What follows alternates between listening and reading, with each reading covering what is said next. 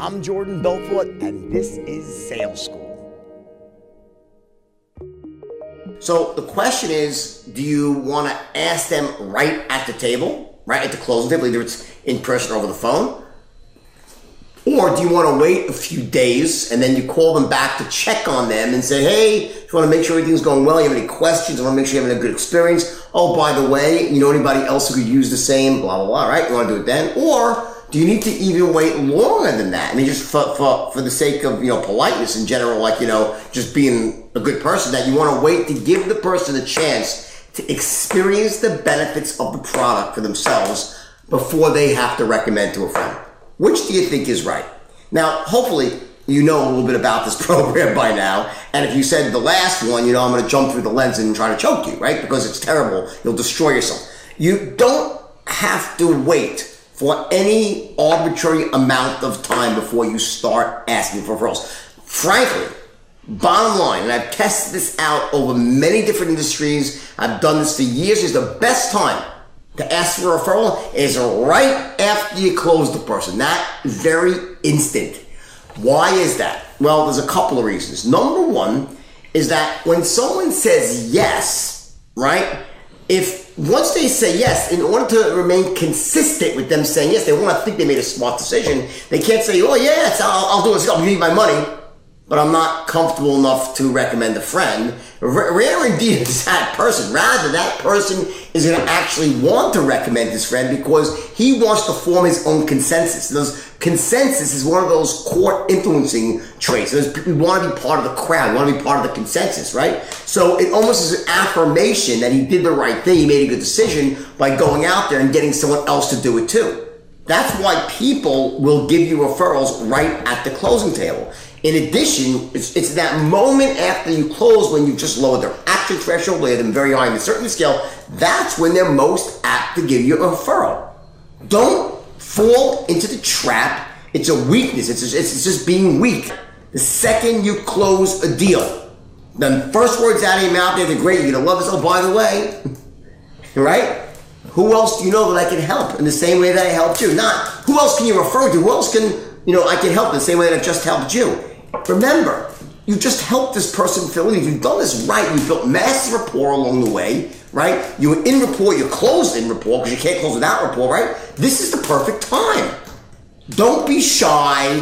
Don't like chicken out. I'm. It's a mental thing. Just put your fucking back up and with total calm. Say, oh, by the way, who else do you know that I could benefit in the same way that I helped you? And just shut up. Now, that being said, going forward, there are different levels of referrals. Like the best thing is would be, listen, here's what I want you to do. I want you to take out your Rolodex or take out your smartphone and I want you to actually dial the number yourself right now in front of me. Uh, here's what I want you to do, John. Take out your phone. I want you to go to your top three people. I'll wait right here. I'm to wait here. I want you to dial them and tell them this is the greatest thing in the world and then stand the phone to me after you told them nothing in front of you. That's your best referral, right? Versus them saying, "Oh yeah, yeah, I'm gonna call. Uh, I'll call. I'll call my friend Jim, who will love this, and um, I'll tell Jim to give you a call. Is that okay? Oh yeah, sure. Tell Jim. Here's my cell phone. Give it to Jim. Don't hold your breath for Jim to call you. That's your worst referral, right? And then in the middle of those is the client saying, "Yeah, yeah, call this guy uh, John Doe, and he has his phone, and gives you the number." You might think I was kidding around when I had that first scenario. Like, all right, here's what I want you to do, John. Take out your freaking smartphone. Let me tell you something. If you do this right and you're in tight rapport with someone, you can get someone to take out their phone right now and start calling people. I did this all the time. I, would be, I'm saying, I'd be in someone's house. I'd close them on their mortgage. Back when I was doing the mortgage business, a perfect big referral business, right? Close them on their mortgage I had not even refinanced their home yet. They had no idea if I was good, bad, or indifferent at what I did, but they were so confident based on how I sounded. We were in such tight rapport because of my focus on the second 10 and future pacing them emotionally that a person who was typically hostile when I walked the door, they were typically hostile somewhat, right? They were cooking me dinner. I'd be sitting there with a meal out, wine here, and they're busy on their phone calling their friends one after the next, saying what a great guy I am. Okay, I'm not a magician.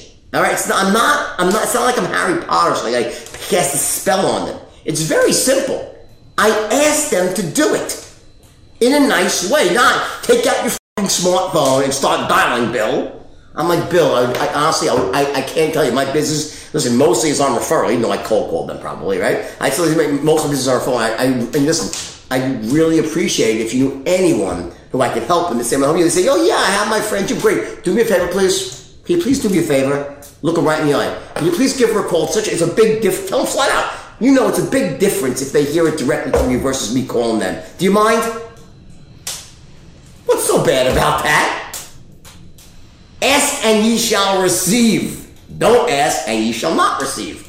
Just fucking ask them nicely, respectfully, and with integrity. There's nothing wrong with this. I'm not saying anything like, you know, that you're to be underhand. I'm saying you have a great product, you help people. Why not help more people?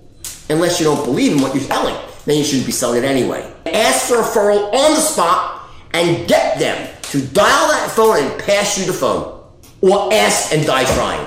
Because the worst that will happen, and you know what, I, I just, he's not right, but here, here's his number. That's your default. They're not going to be mad at you if you do it the right way.